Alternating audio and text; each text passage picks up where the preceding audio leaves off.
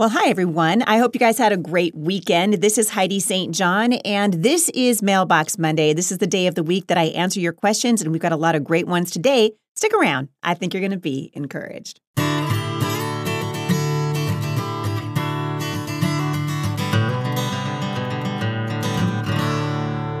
Well, I'm glad to hear from you guys. And for those of you, I'm going to just remind you right out of the gate today that we love to hear from you and we'd love to answer your questions and hear your feedback. If you want to reach me, the best way to do that is by going to HeidiStJohn.com forward slash mailbox Monday. For about eight years now, I have been taking your questions here at the show and reading your comments.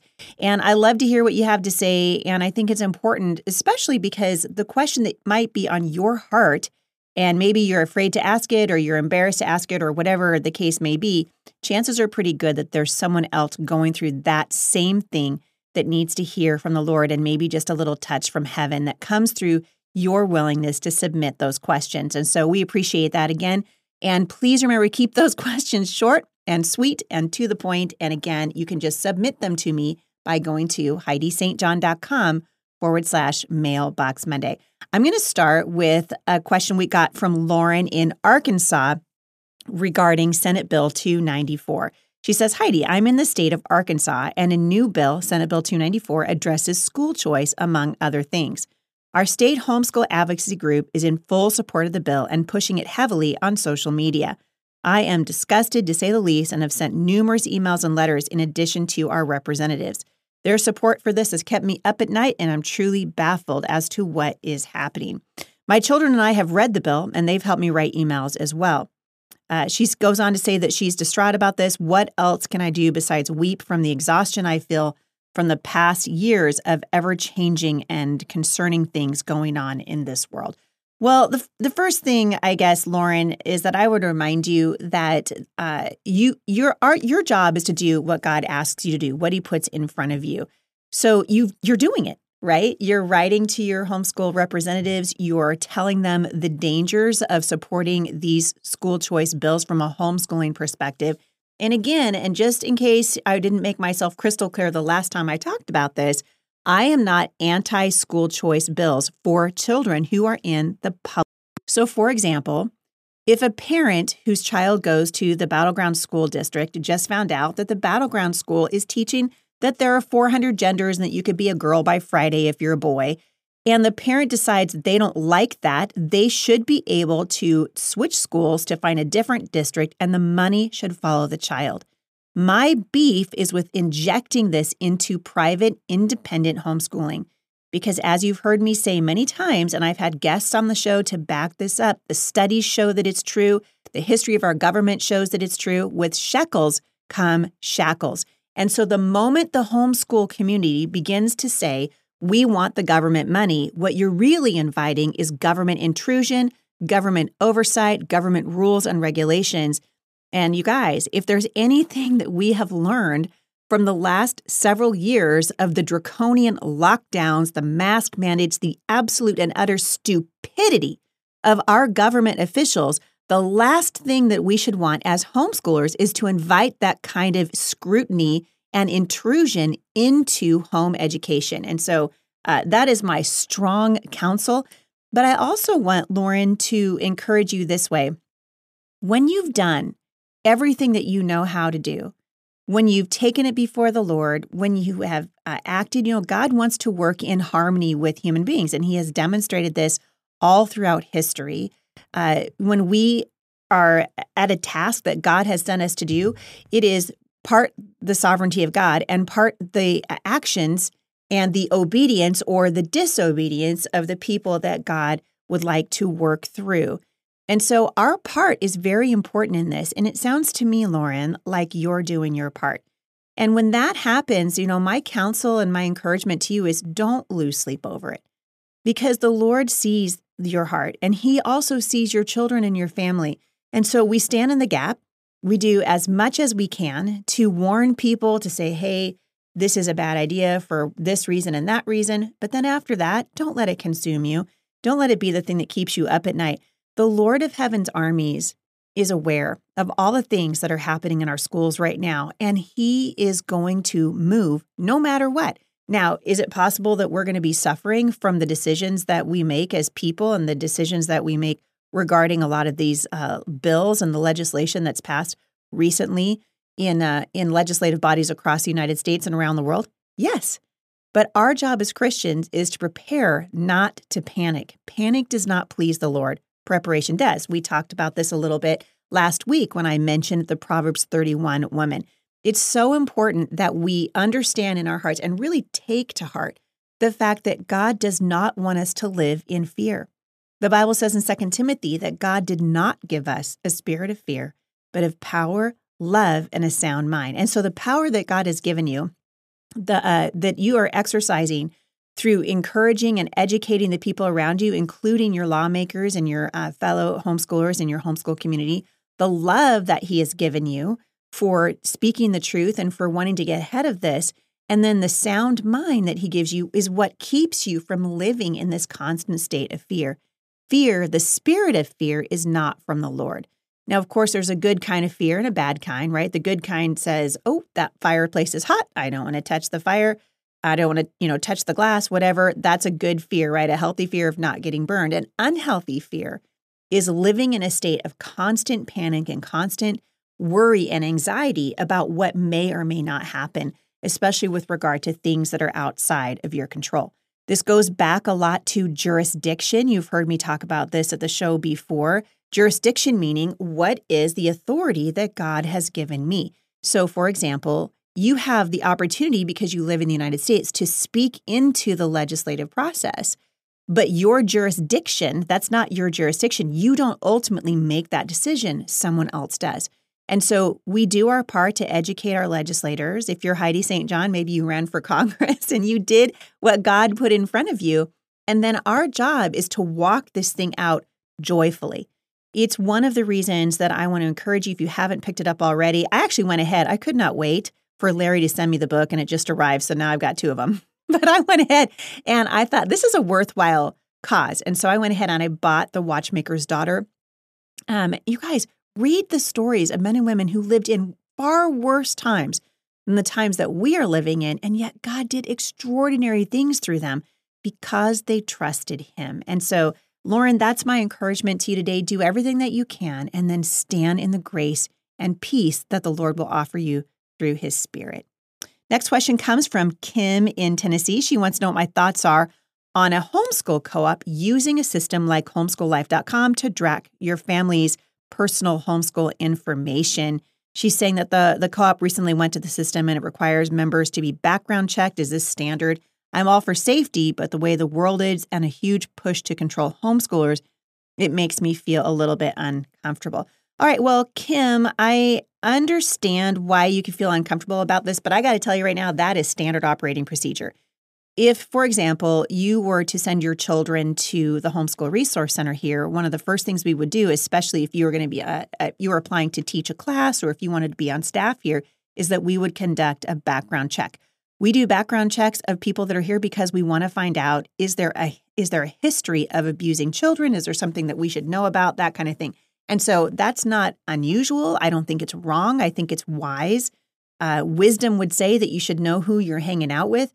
In terms of putting your information and data and that kind of thing into a system like homeschool life, uh, again, they need that information. What you don't want them to do is sell it to a third party. And so uh, I happen to know that homeschool life's not doing that. And so I don't see any cause for alarm or any reason to be upset. That sounds like best practices to me. And we want to keep the safety of our children at the forefront of everything we do. So, I guess in this case, I would just encourage you, again, like I was just talking about a moment ago, not to be paralyzed by the spirit of fear. I think sometimes we can see a demon behind every rock, and it causes us to live in this perpetual state of, oh my goodness, oh my goodness, I don't think that pleases the Lord. And so, if again, if you were to come to the Homeschool Resource Center, you would see that we have the safety of our students here is paramount to everything that we are doing, which is why we conduct background checks. It's why we uh, we have a very robust safety policy in place here, and everyone knows about it when they come here. And it is for the safety and well being of the families at the Homeschool Resource Center. So I hope that helps answer your question. Look, Bumble knows you're exhausted by dating.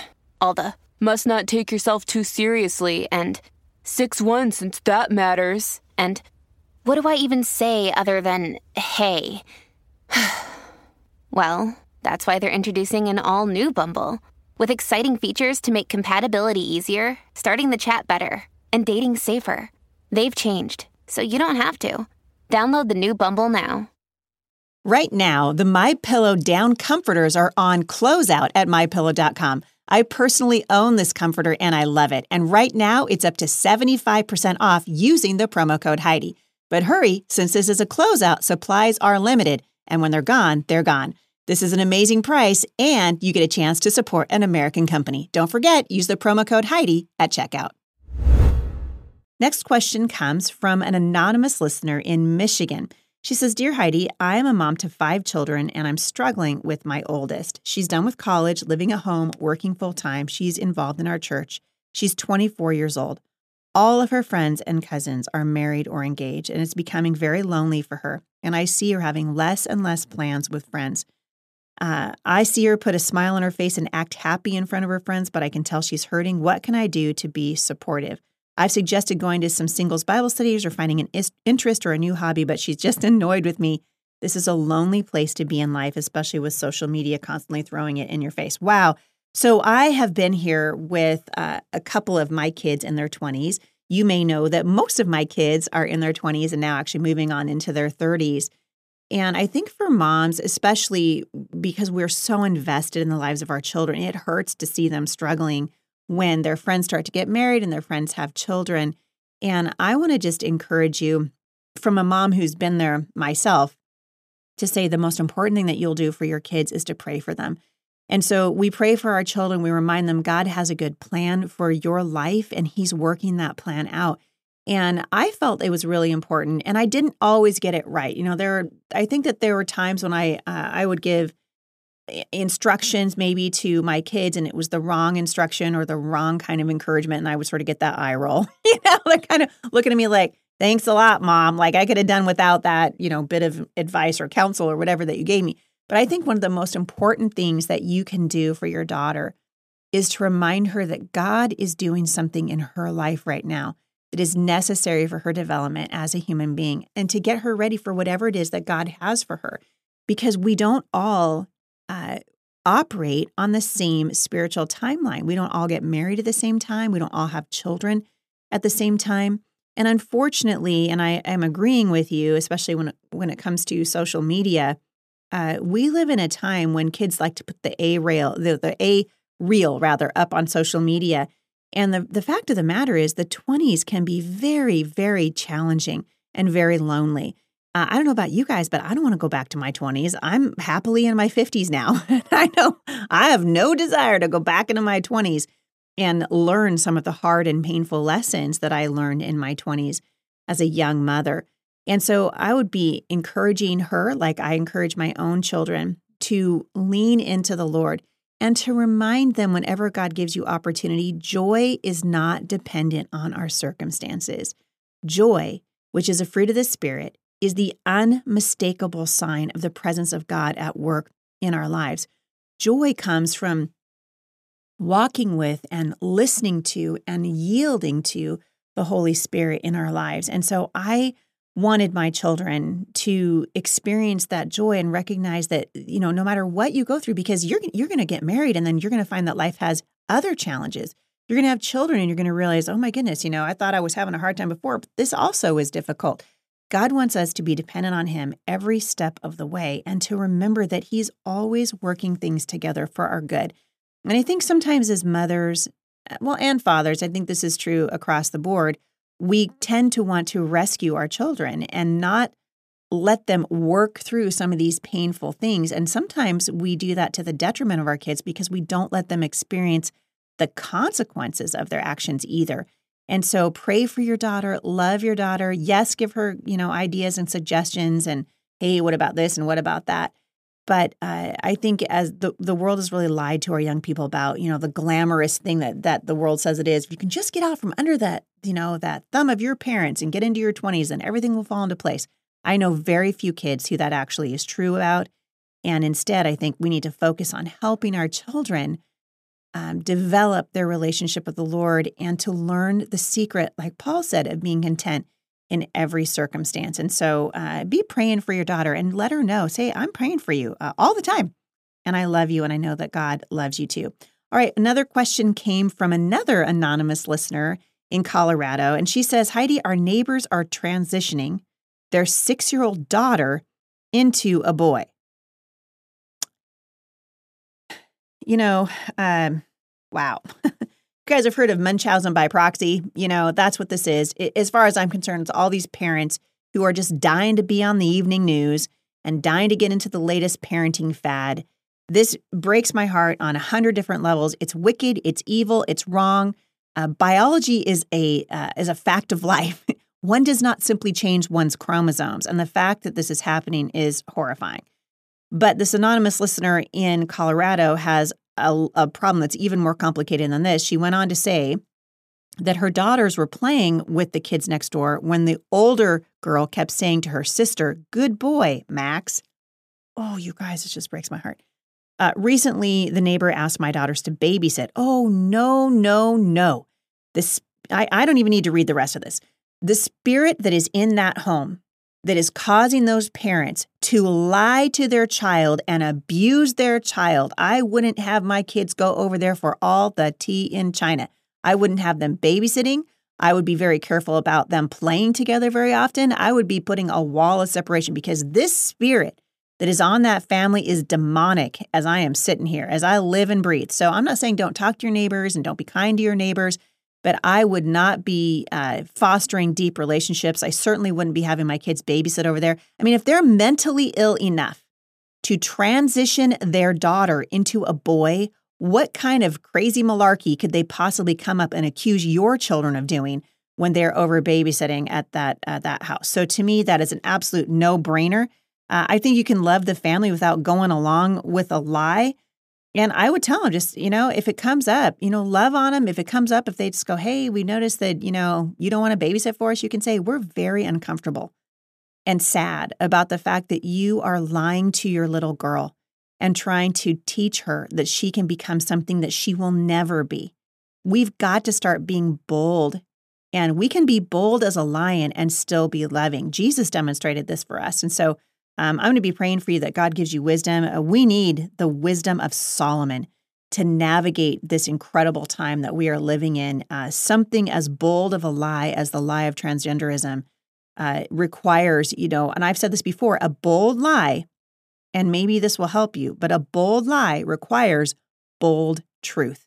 The only answer to a bold lie is bold truth.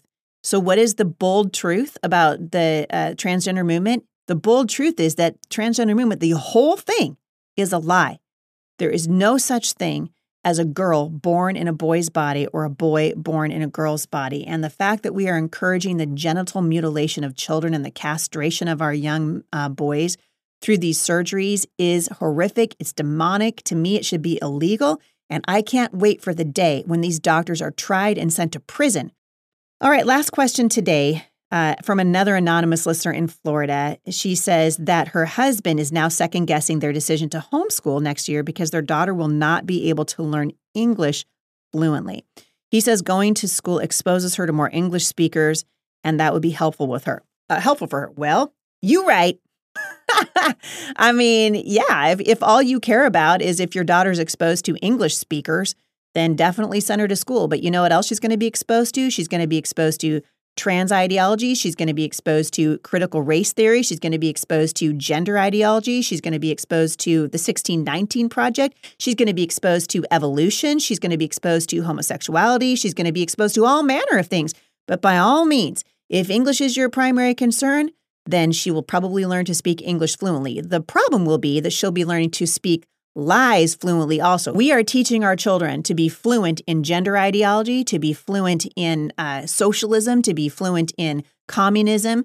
And our kids are not learning math. They're not learning science. They're not learning history. They're not learning reading. They are learning uh, disgusting ideologies based in these school districts. And frankly, uh, we have a lot of friends in our community here, in the Slavic community where I live, parents who were very concerned that their kids become part of the Americanized culture and learn to speak the language fluently. And so they sent their kids to the public school and they've lost their children to the culture. And that to me is a much greater concern. And so uh, I feel obviously very, very strongly about that. And so take it for what it is. I really appreciate you guys writing in. If you've got a question that you'd like me to address or a comment or uh, something you'd like me to talk about on the show, just head on over to HeidiStJohn.com forward slash mailbox Monday. You'll find a form there and I'll answer your questions. I try to do it for sure every Monday, but sometimes I can get them throughout the week as well. So I hope that encourages you guys. Love your people well. Stand in the truth today. And I will see you right back here tomorrow at the intersection of faith and culture.